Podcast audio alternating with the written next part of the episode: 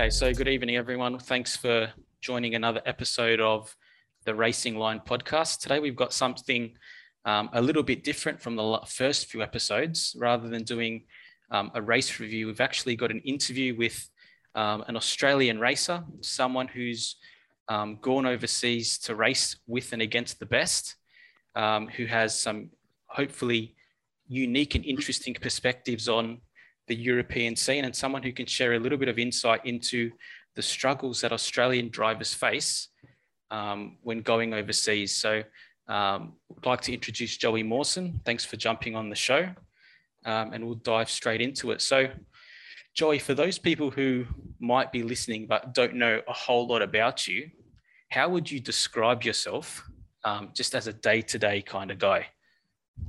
Um, yeah, I would say I'm uh, I guess, a, a very healthy, conscious person.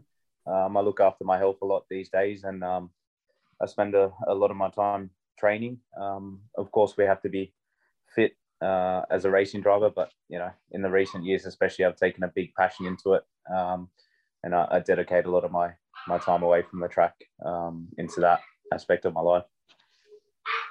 And, and, and also, just taking into consideration, obviously, that you're from Australia.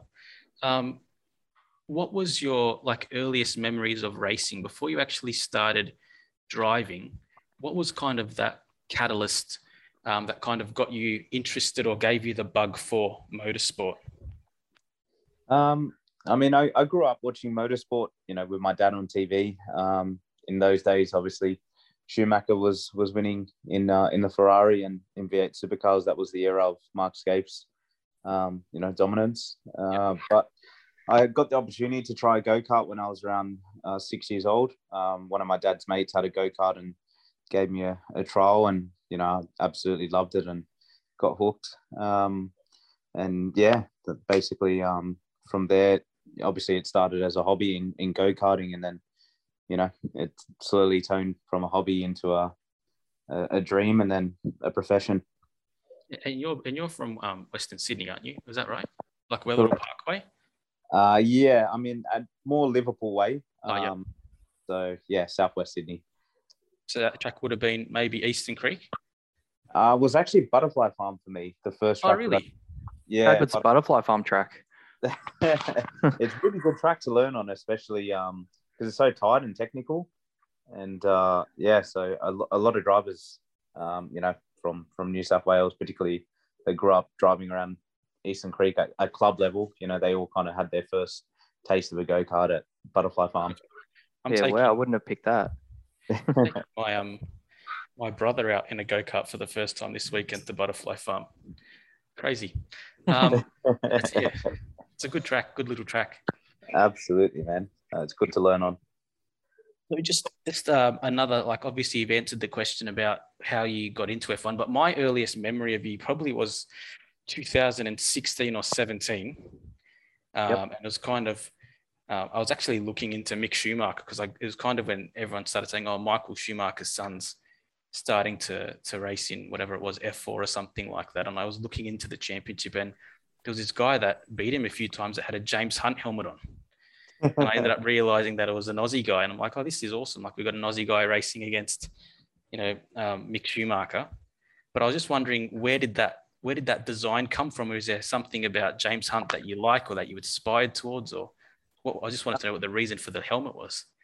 Uh, to be honest, so the story was um, actually I rocked up to the first race and uh, my helmet wasn't deemed um, like the safety standard wasn't up to the regulations because they changed it at the last minute. So actually, yep. half of the F4 grid, which is in total about 40 drivers, weren't allowed to use the helmet that they had.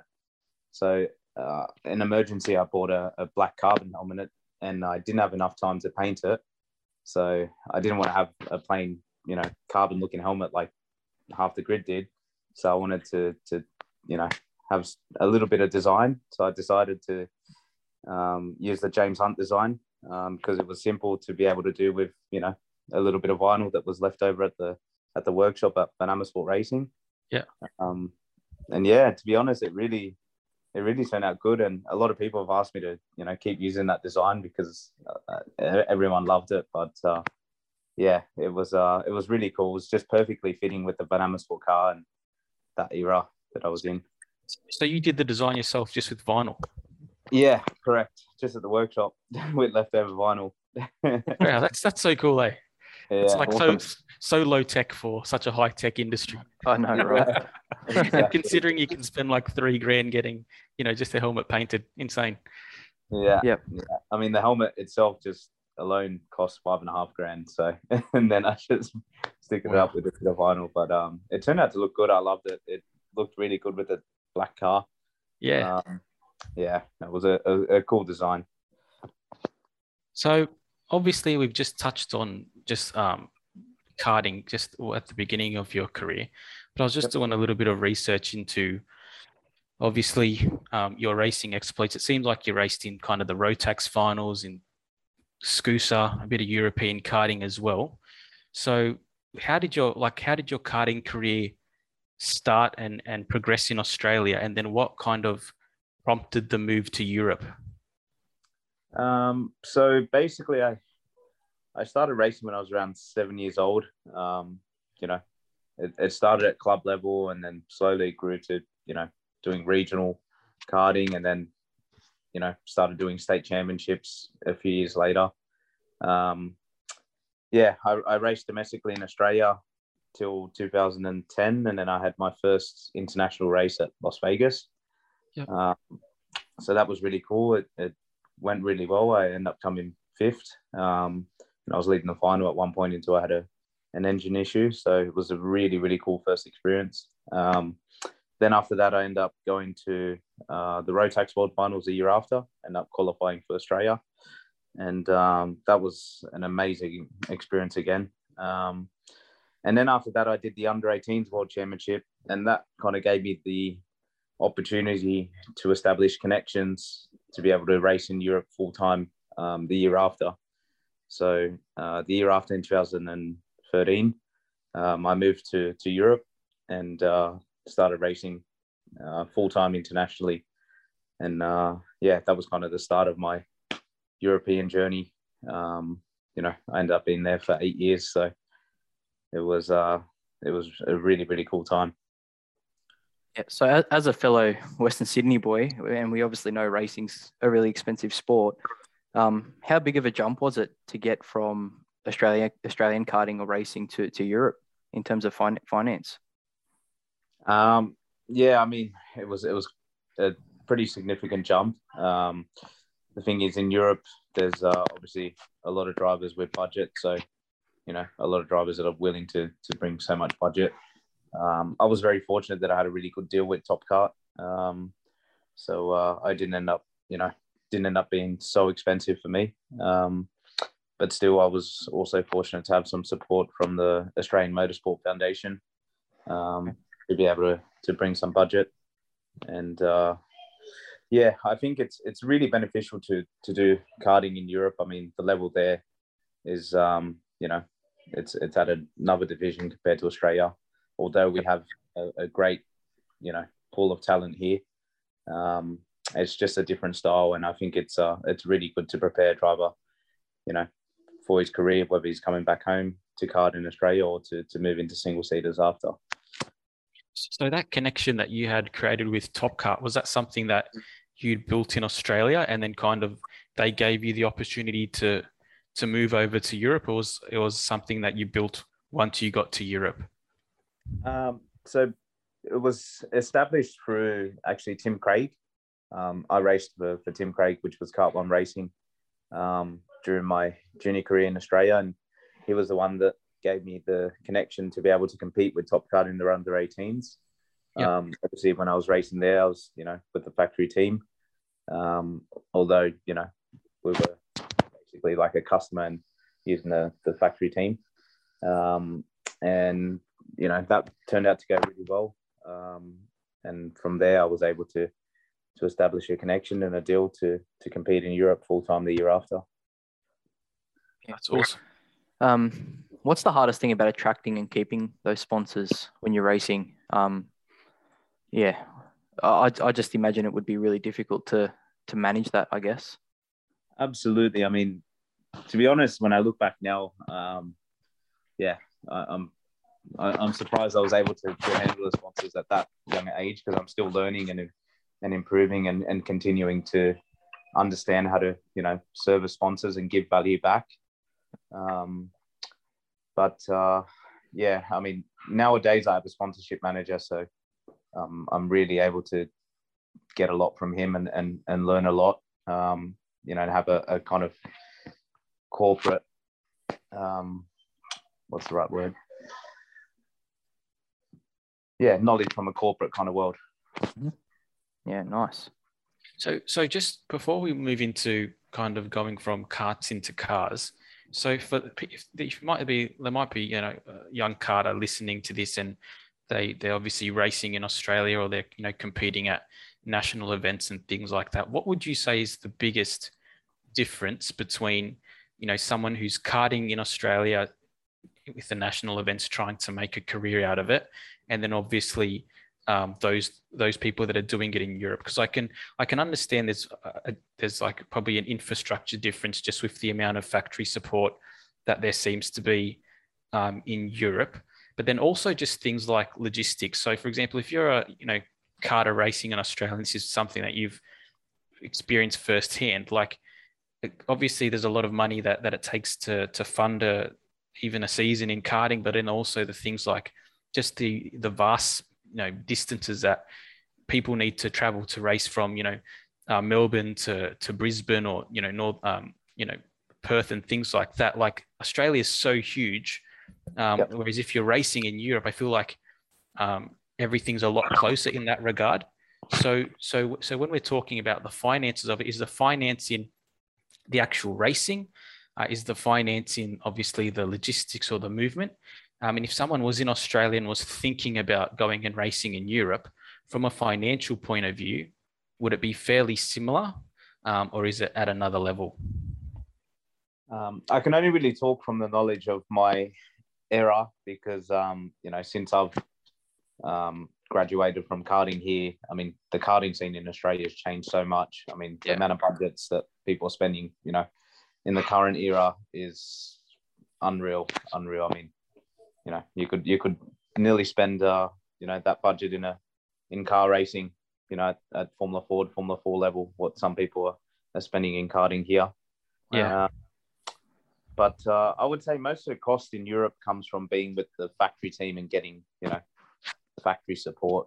Um, over there, for example, you know you you race a, a race meeting with two chassis um, instead of just one. So you got two chassis, two engines. You know, double the parts that you're using. Assuming a lot more tires as well. Exactly, a lot more tires as well. Um, yeah, everything's just they just basically burn more money in, in all aspects. They're, they're throwing everything at it there. I mean, some drivers even uh, rock up to the to the race meeting with free chassis, um, test out which one they'll pick out of the three, or even sometimes four. Um, you know, and then have to from a financial point of view, is that like we're talking for a season, you know, in the high hundreds and thousands of dollars to do, oh, do it at that level? Easy, easy. I think in Europe, you know, some people in karting are spending 150,000. oh, yeah. Crazy. Spain. Yeah. yeah. Like I remember at the time that I was racing, um, if you wanted to race, for example, with Cosmic Factory Team, it was costing around 10,000 euros per race. Uh, but like, wow. for example, if you did like the European Championships, it was 10,000 euro per, per round. Wow. That's crazy. I can imagine yeah. the jump into cars as well would be huge. Yeah. Yeah. It's, um, yeah, I mean, in cars, uh, you're also spending probably in Formula Four, 300,000 euro easily. Yeah. Well, uh, but at least you you know in F4 you're testing a lot, you're getting a lot of driving time. So um, compared to other championships that I've done, it's probably the championship that gives you most value for money. Okay, so always that's, a good, that's a good segue into kind of your movement from karting into car racing. So obviously you've done the karting in Europe. You had the the support from Top Kart. Then what was well, at what point did you say, I want to give the, the car racing a go? And was it a decision that obviously you would have to have made, you know, with your parents um, or with with some kind of financial backing. But can you just talk us through kind of what your thought process was um, at that time, and then obviously thinking about the financial um, point of view of that as well? Yeah. So um, I always had a goal of moving to cars around 16. Um, the only reason I, I moved, you know, later at a later age was mainly because of financial reasons. Um, after I did that karting year, uh, that one year in Europe uh, in karting, the Australian Motorsport Foundation, which then became the CAMS Foundation, um, they decided to basically uh, support me in the move to cars. Um, so from that point of view, the the financial support that I got from them went up a fair bit, which was basically what opened the door and allowed me the opportunity to to finally make the move to to car racing. That's uh, that's a pretty good initiative. And then and just from like obviously you you've kind of said that Formula Four is you know in the thousands you know four hundred thousand dollars I think it was that you just said. So was that were you primarily funded by CAMS at that time to help you do that, or you obviously were still had you know you know money coming in from some other sponsorship or from your parents as well as all coming uh, from CAMS? Yeah, uh, a lot of it was from CAMS. Um, yeah. I still had some support from my parents, but um, yeah, for, I was fortunate at that time that CAMS took uh, a, a, big chunk of the, the budget, so my parents didn't have to to yeah put in as as much um, because I had a you know real tough time in karting. I mean, yeah, a lot of a lot of um, red bills coming in karting to yeah you know at home to be able to keep racing and, and going. So very grateful for for them to be able to sacrifice so much for me. But um, I would say yeah, once I moved on to cars, the financial stress towards my parents started to become less and less, which was uh, a real blessing. And were there many more at that at that time that you made the move into karting? Were there many more Australian drivers that were trying to make that jump? Um, to be honest, when I was in Europe, uh, there wasn't many Aussies that were in Europe um, in in karting. Actually, I was I was the only Aussie that was in in karting at that time. Um, there hadn't been a few drivers. There had been Aussies in the past that had been karting full time in Europe, but not for quite a few generations. Um, the last time was probably in the early to 2000s. Yeah. Um, and after myself, you know, a lot of Aussies started to to move over there full time. Uh, drivers like Oscar Piastri and and Jack Doohan. Um, so it was really good to see. I mean, it, I guess it kind of started to show some pathway for the Aussie drivers that you know wanted the Formula One dream. Even even thinking about uh, just the progression of that now with like people like um, James Wharton, who's I think he's signed up. Is he signed up to the Ferrari Academy, and he's just, he's still racing for Prema. Yep, which is um awesome to see. Yeah. So so then we move into obviously you move into Formula Four, and uh, you know this this kind of blew my mind because obviously when I was thinking about you, I always think about you and racing against Mick Schumacher, but I didn't really understand the scope of the people that you were racing against. Like there's some people that we look at now in that are racing in Europe in you know lower in Formula One, in Formula Two, but even oh. you know racing IndyCar, racing in Le Mans. Like you, you've raced against some some hardcore hardcore drivers. Um, so obviously you move into Formula Four. You're racing against the likes of Harrison Newey, Pato O'Ward. Um, you know, in your first season, you come fourth in the championship. You get three race wins. You know, what are your memories of that initial French Formula Four season? Um, yeah, I have mainly mostly good memories. Um, I managed to have a really, really good first weekend, kind of a dream debut. Um, and it wasn't really expected because all throughout testing, you know, um, I was never really the quickest or, or showing, uh, you know, a good amount of pace. So I went into the first weekend hoping to just, you know, crack into the top five. Um, and then I end up qualifying on pole for my first race and winning two races out of the three. Um, uh, following that, I had a, a, bit of an up and down season. It was a bit of a roller coaster. I had some good weekends, some really, really shocking weekends. Um, but overall, in general, um, you know, the first season in cars was good and uh, managed to turn a few heads and particularly um, keep the, the sponsors happy, which was, you know, CAMS Foundation, um, because obviously I was relying on them for, for a lot of support. So um, that gave me the opportunity to move into German F4 um, the following year. What would you What would you say was the biggest hurdle that you had to overcome going from going from karting and then you know jumping into F the F4 car? What was the biggest learning curve? Mm, very good question. Um, I mean, obviously, you're in a situation where you've done karting, you know, for a couple of years in Australia, then overseas, and then you yep. initially jump into the car. What was that initial like? Oh, this is a little bit different to what I was expecting. Um, yeah, yeah, it was. I mean, the first initial adaptation I didn't find was too difficult, um, but uh, after after settling in, you know, to really get the last few tenths um, I, I was always struggling in that regard, and particularly when it came to new tires, that was probably the, the hardest bit I found in my first year of karting, like car racing. Um, whenever I would put new tires on, I would barely improve. Um, so that never showed much reflection in testing or in qualifying. Um, but uh, in general, I was always pretty strong in the races. But uh, the difference, I would say, big difference, I would say, between karting and car racing is if you didn't qualify well in karting, you had the whole weekend to work yourself you know, forward in the heat races to then get a good good position for the pre-final final. Whereas in car racing, um, you know, you qualify and then that's where you start the race. So if you qualify bad, it already puts you, you know, on the back foot. Yeah, for sure. And and on reflection, now that you, you're obviously a few years removed from from obviously that initial feeling, did you ever kind of think, oh, that might have been the reason why I wasn't able to activate the tires at that particular time? in your career? Um, yeah, I think in general, I think on the new tires, I would always tend to to overdrive the car.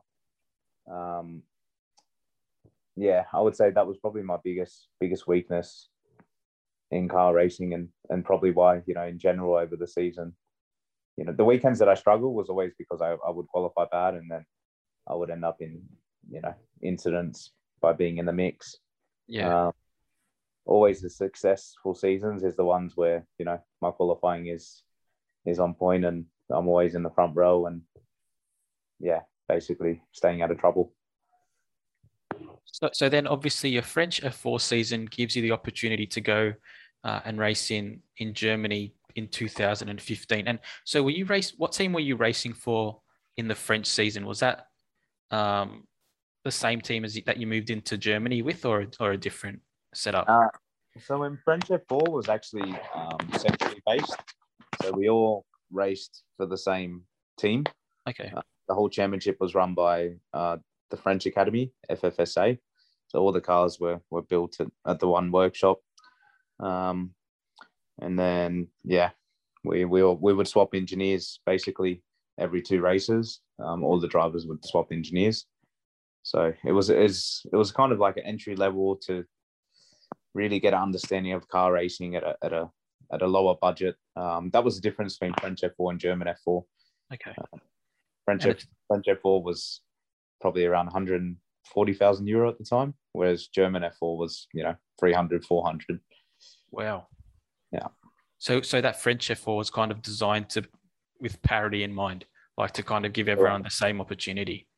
Correct. Correct. Yeah.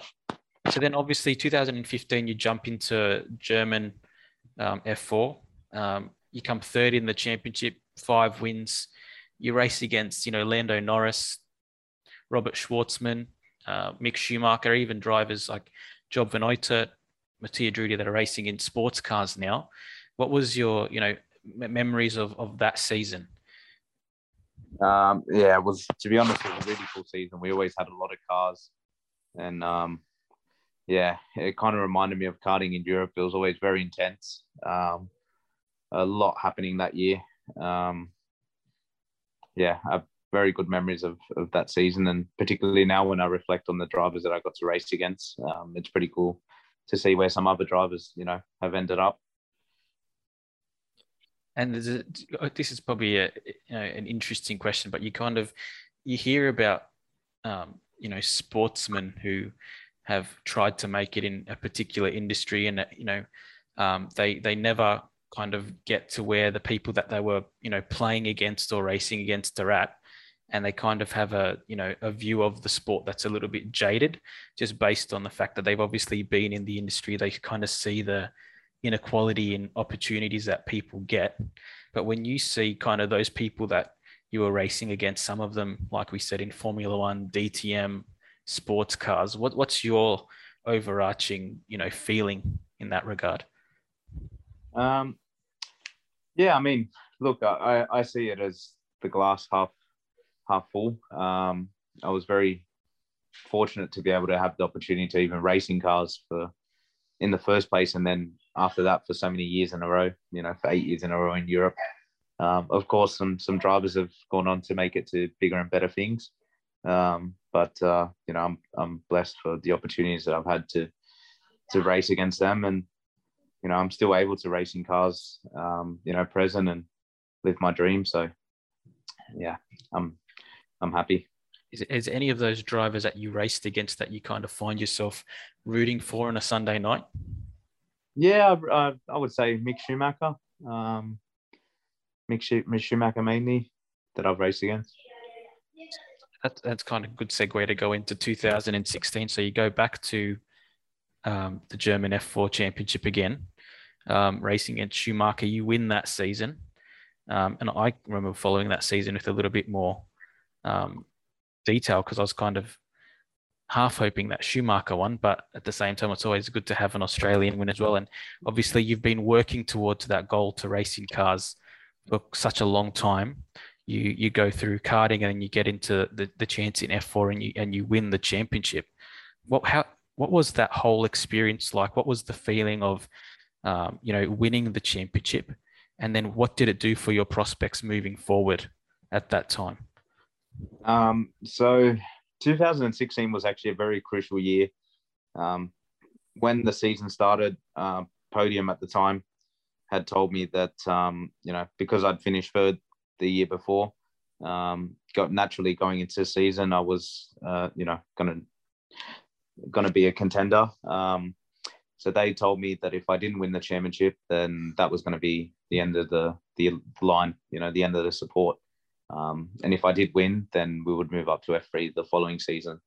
So it was a it was a crucial year, and um, thankfully it worked out. Uh, you know, across the season we had a a lot of success um, and managed to have a really cool rivalry with Mick Schumacher. Um, after I won the championship, I got a seat to do uh, European F3 with Van Amersfoort, Um, and yeah, I, I, have to say, when you win the championship, um, for sure, a lot of people notice it, it, you know, opens a lot of doors and turns a lot of heads. So um, it was a very crucial point in my career, I would say. How did how did an experience like that? I mean, obviously you're still really young at the time. You've just been told kind of it's it's a win it or bin it kind of year for you. What what kind of um, you know, or how should I say it? How did that pressure play on you? I mean, obviously you you you won the championship, and um, looking back on it now, obviously seems fairly obvious that you rose to the occasion. But how did that pressure, you know, make you feel at the beginning of the season, you know, throughout the season as well? Was it something that you were constantly thinking about, or you had a strong enough mindset to just um, kind of, you know, let the chips fall fall where they may? Um, I had a strong enough mindset to just, you know, crack on. Um, if anything, it, it, motivated me to to leave no stone stone unturned and give everything I had. Um, you know, I, I put the extra effort into my physical training, um, you know, into my mindset. Um, didn't take any days off training.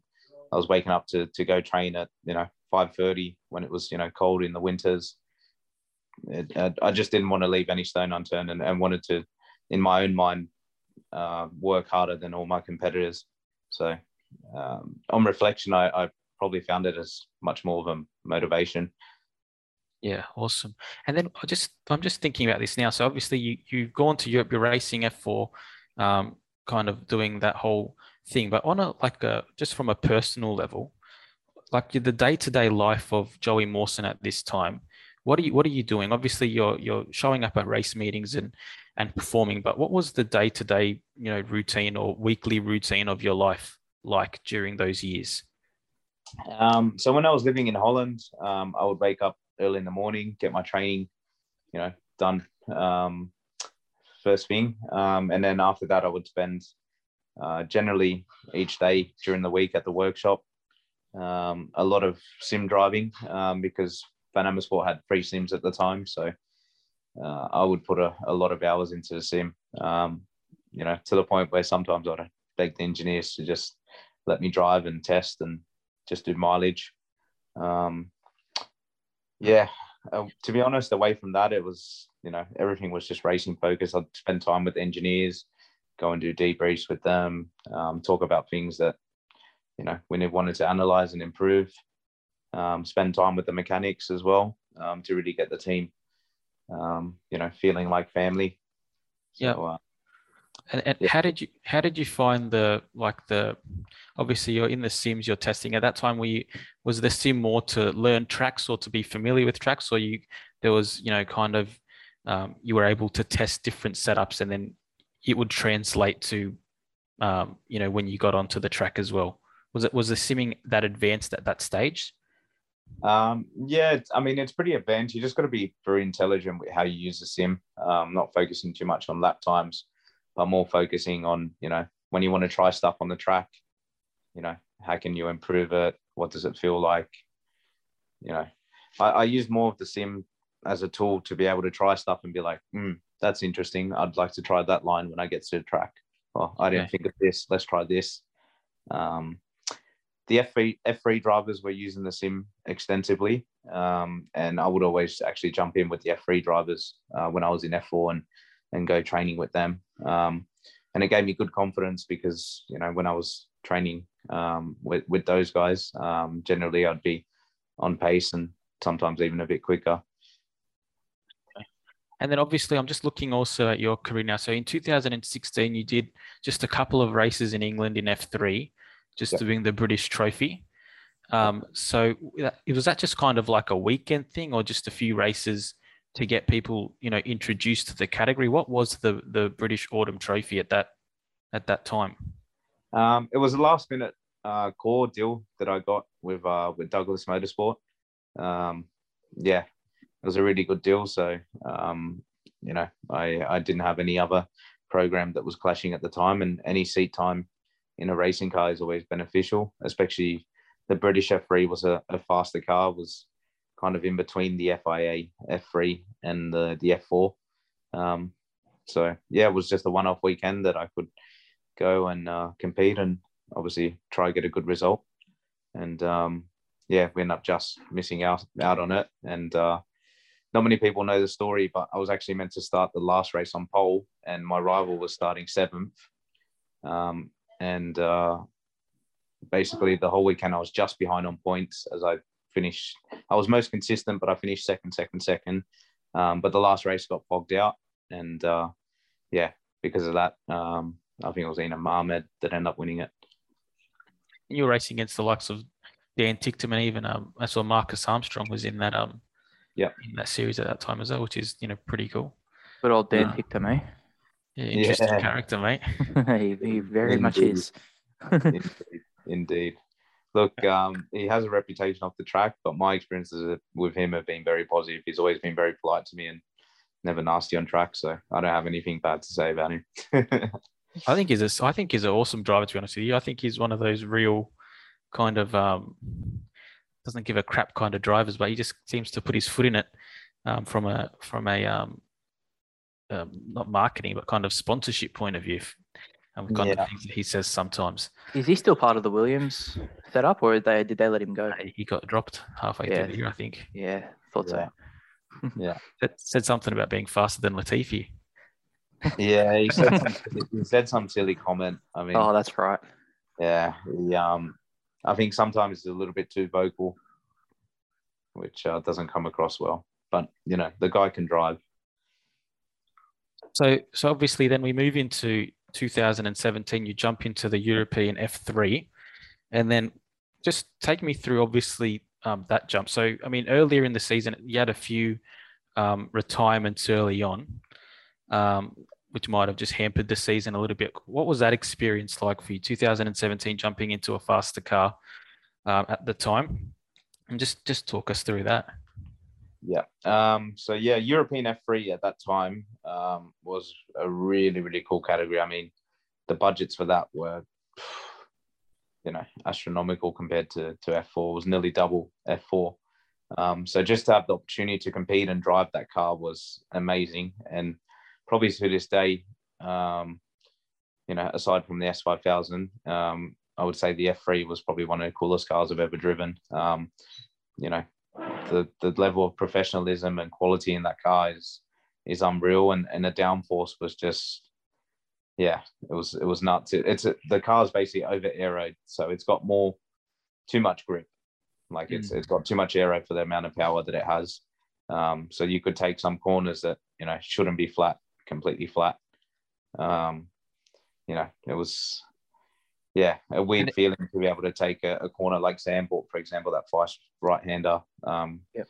completely flat. It's kind of like F1 is these days. It's just some corners. It's ridiculous how gripped up it is. Some great drivers in the field too. You know. Yeah, yeah. Schumacher, Ilott, Zhou, Norris, some excellent drivers. Absolutely, we had a, a, really good generation at that time. I mean, um, yeah, it was it was at a very high level um, in European F3.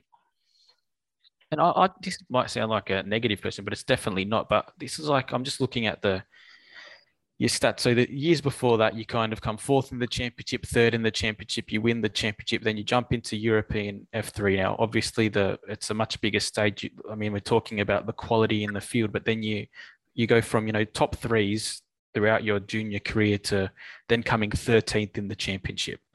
What kind of role, or how did how do you reflect on that season in particular? It might have just been that it was you know some super quality drivers that you were racing against. Um, but how do you reflect on on that, just from a kind of a um, performance point of view? Um, look, the season was up and down. Um, you know, I had some some good moments, um, a lot of learning, but uh, I think there were a lot of guys that win that year. You know, in in their second or third year of F3. Um, you know, and when you look at, for example, Mick Schumacher's career, um, you know, generally it takes two years, uh, you know, hmm. to, to really conquer a category. Um, because, for example, when I jumped into F3, I'm competing against, you know, drivers like Ilott or Maxi Günther, who are in their second, third year. So you imagine, you know, very high quality drivers and they're more experienced than you.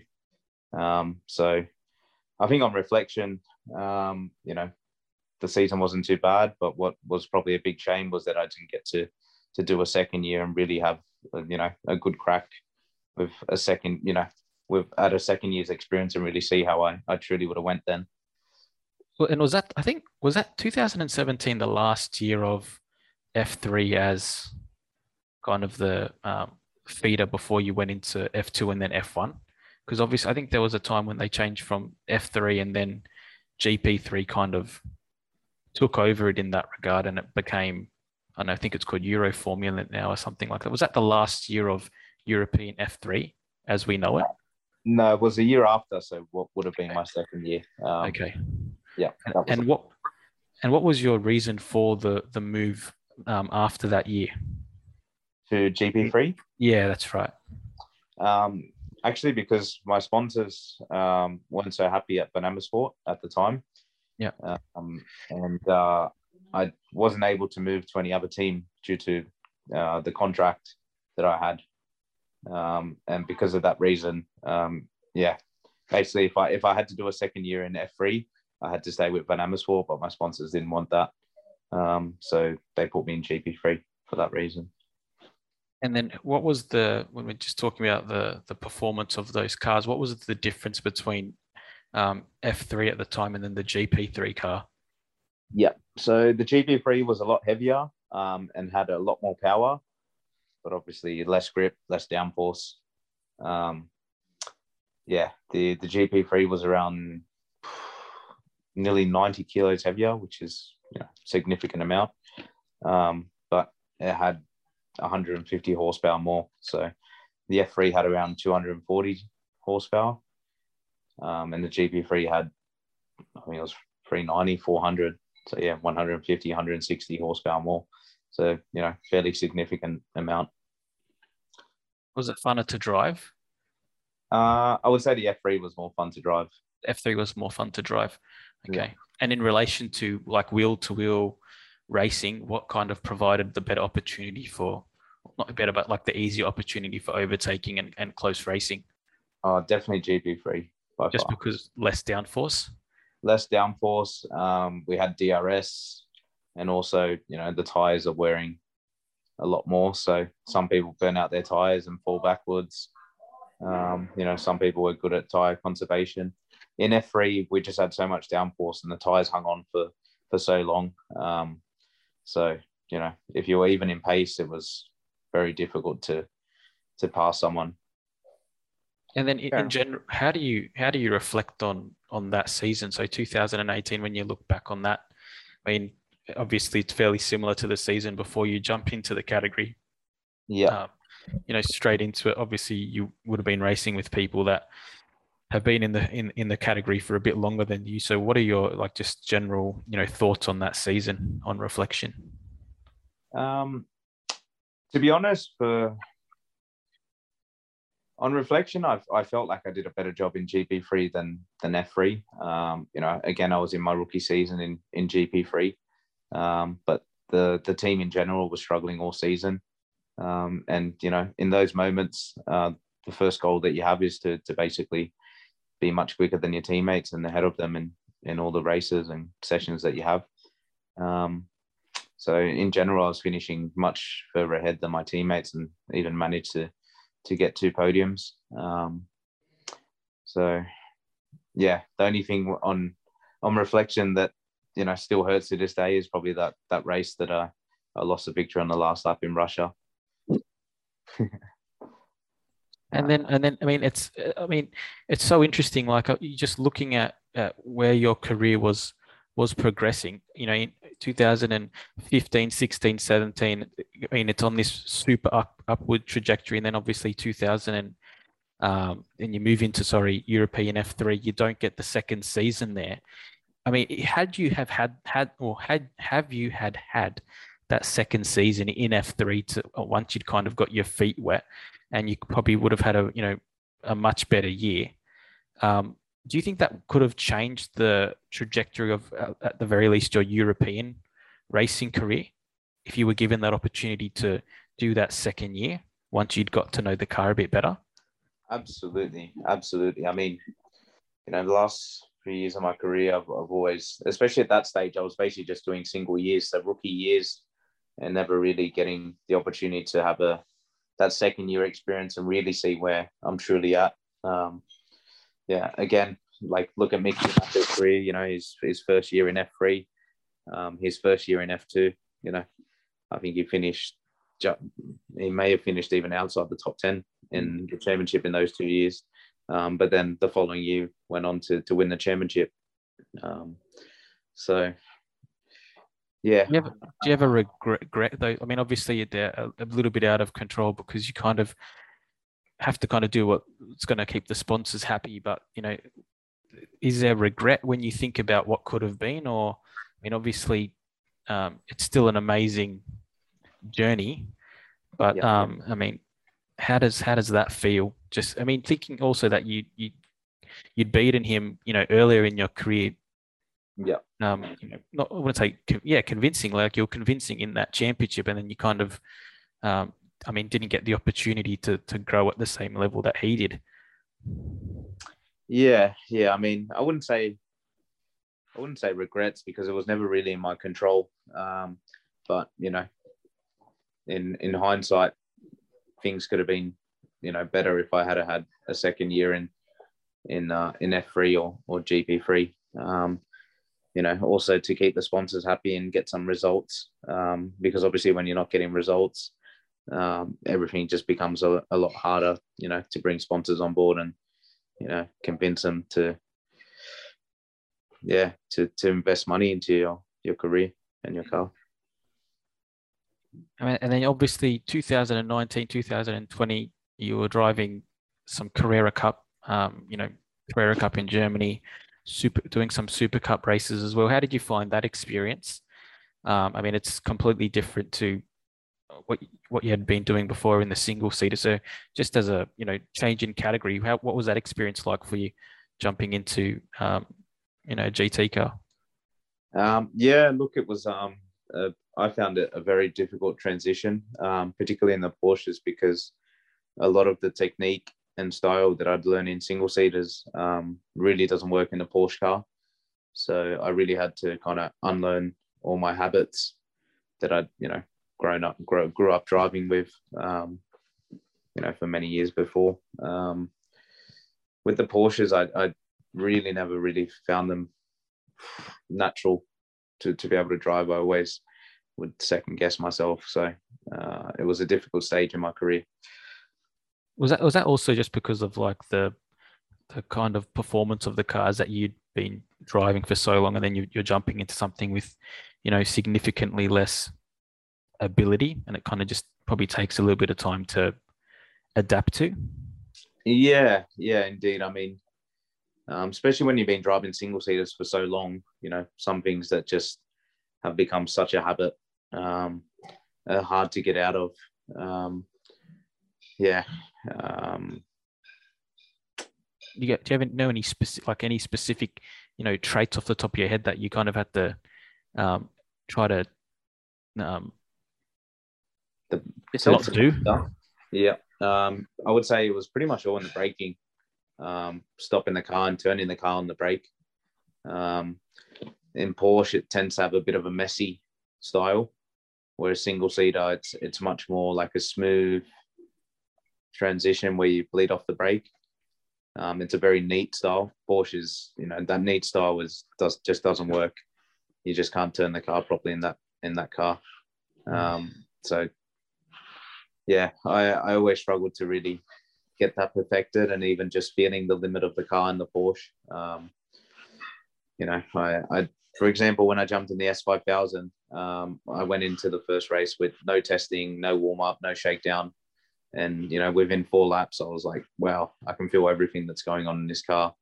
You know, after a session, I could already feel what the limits were on the car. Um, it just came so much more natural and easy for me. That's probably a good segue to jump into your more recent exploits. Obviously, um, you, you did the Porsche for what a couple of a year and a half. I think um, you end up coming back to race a Porsche car in Adelaide. Was at the start of this year or last year. I can't remember exactly when it was, but then yep. the S S five thousand opportunity um, pops up for you. Uh, I'm just I'm just trying to remember. Did you race a car last year in S five thousand for a round or two? Or was all just 2021? It was just 2021. And and how did that opportunity come up? Um, so basically, Chris Lambden, um, the series organizer, had contacted me just before I was going over for the Porsche.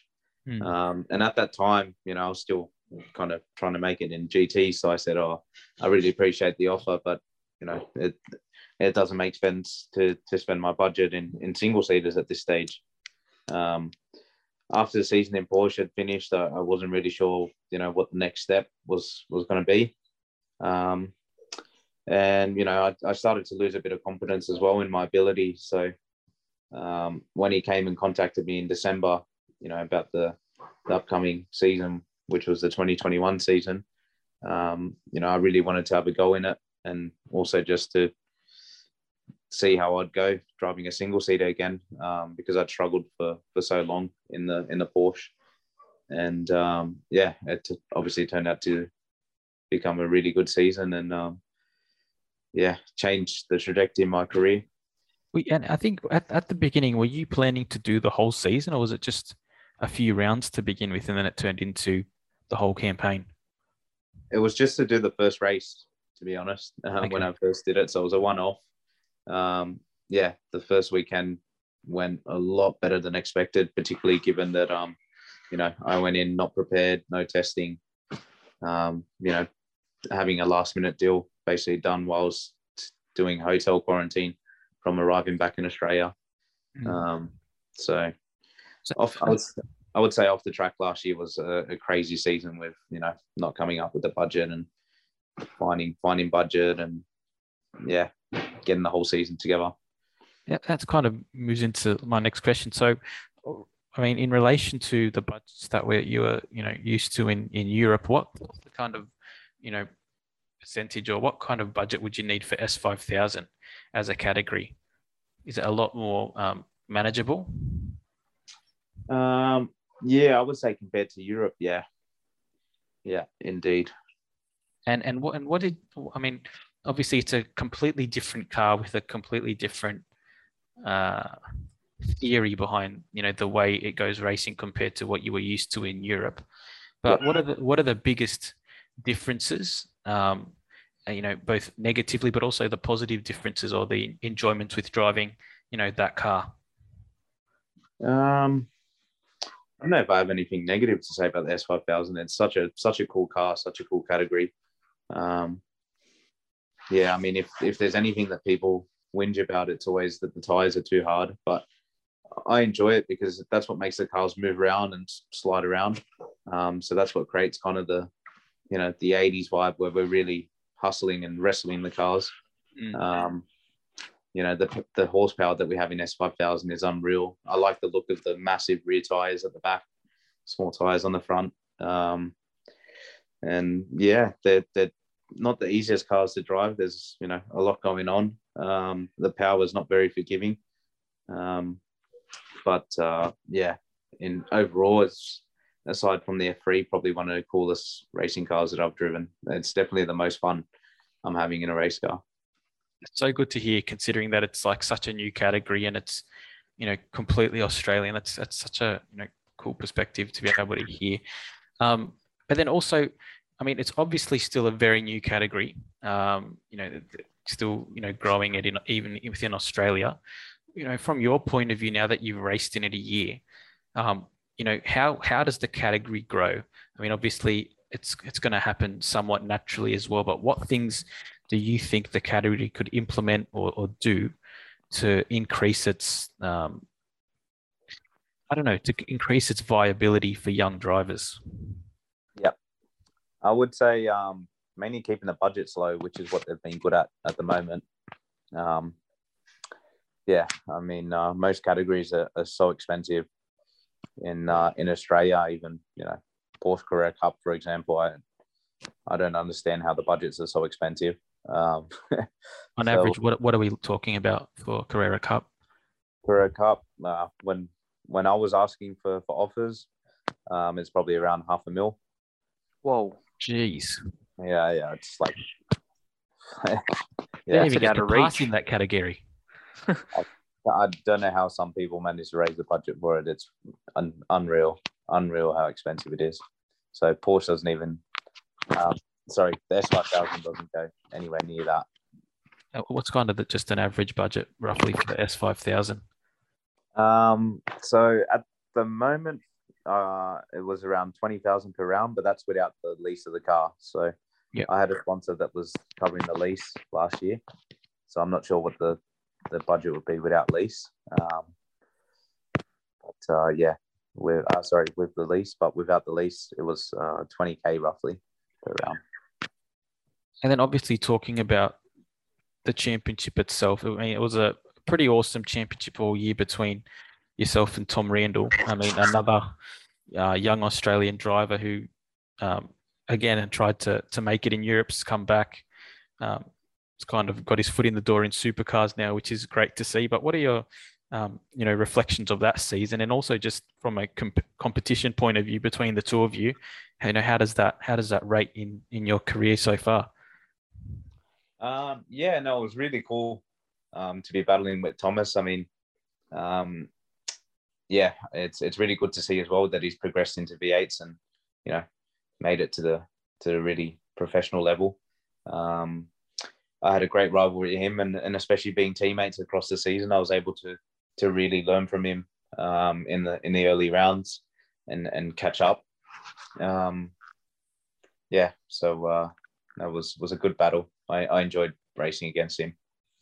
That's awesome, and then obviously just the the progression from that. So obviously you're back in Australia now. You're racing in S five thousand. Um, kind of what is what's your your view on on on your career moving forward? What are you you know what are your ambitions? What are you trying to to get into at this stage? Is I mean, is you know supercars, you know, a realistic expectation for you uh, to try and push into, or or you know, what are your what are your goals in that regard?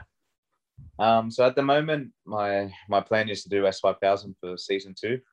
Yeah. Uh, and uh, yeah, I think beyond that, uh, you know, yeah, to make it in Australia, you have to be in in V8 supercars. So, um, yeah, I'd like to see how I adapt to that car. I mean, you know, previously I struggled in the in the Porsches, but um, from what I've been told, the the supercars are a completely different animal again. So, I guess until I drive it and jump in it, I won't really know how I'm going to adapt. Um, you know, I know I can drive a, a single seater pretty well, but uh, the question is whether I'd be able to adapt to a supercar. And yeah, Is, is that well. some is that something that you're actively, or maybe not pursuing because obviously you're you're um, you already got your plans for 2022 organized, but is that something that you know you're thinking about moving forward? correct? Yeah. definitely, definitely Awesome. something in the pipeline. Did um did COVID play any role in, in you deciding to stay here and not going back to Europe? Absolutely. Yeah. absolutely. Yeah.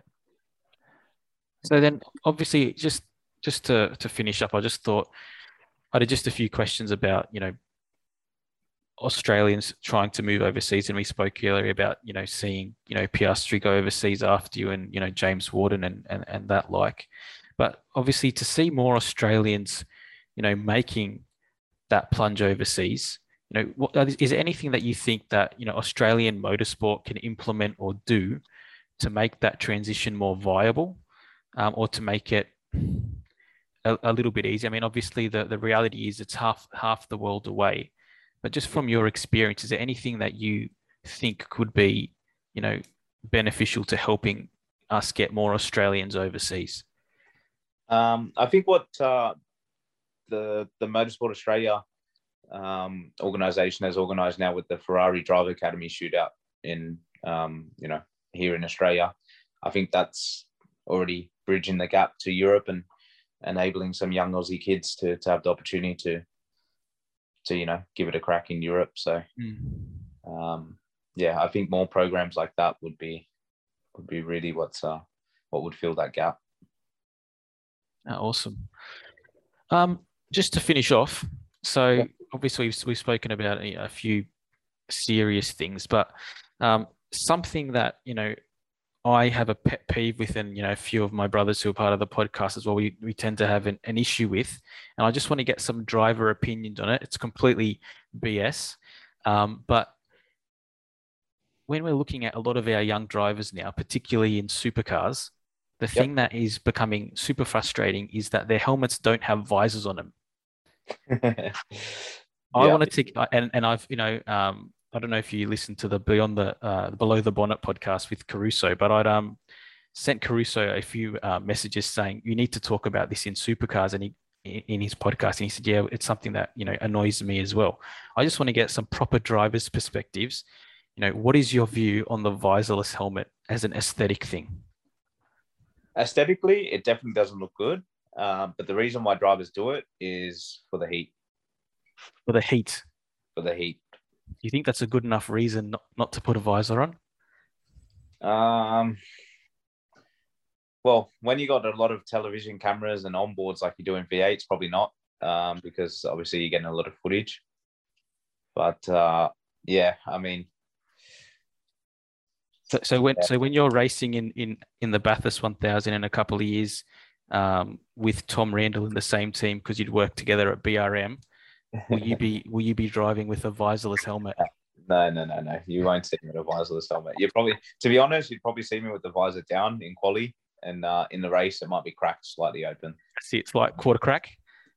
Yeah, I'd say yeah, quarter crack, just to get that little bit of air, but so that you can't see my eyes. No, that's it. I love it. I love it, mate. You Anthony, me. Anthony's so traditional with everything. yeah. Oh, I yeah. can't do I can't do the visorless helmet. It just reminds me too much of you know British touring cars. It's just anyway. It's not my thing. It's not my thing. Put a bit of no, smoke on it. I fully agree on it, man. Fully agree on it. It definitely just looks much more aesthetic when the visor's, you know, that three quarter crack. Hundred percent agree, mate. I think I think we'll leave it there for tonight. Thanks so much for jumping on. really Um, appreciate it. Yeah, Very welcome. Very welcome, guys. Pleasure to be on. Cheers, buddy. Thank you so much. Thanks, Thank mate. you. Thank you. Cheers. Thanks for listening to that podcast. Um, if you're listening on YouTube, please give us a like on the video and, suc- and subscribe if you haven't done so already. And if you're listening on any of our other podcasting networks, please share it with those people around you that you might think are interested. Thank you so much for joining us uh, this week, and we hope to have some more great content coming out next week. Thank you so much, and have a great night.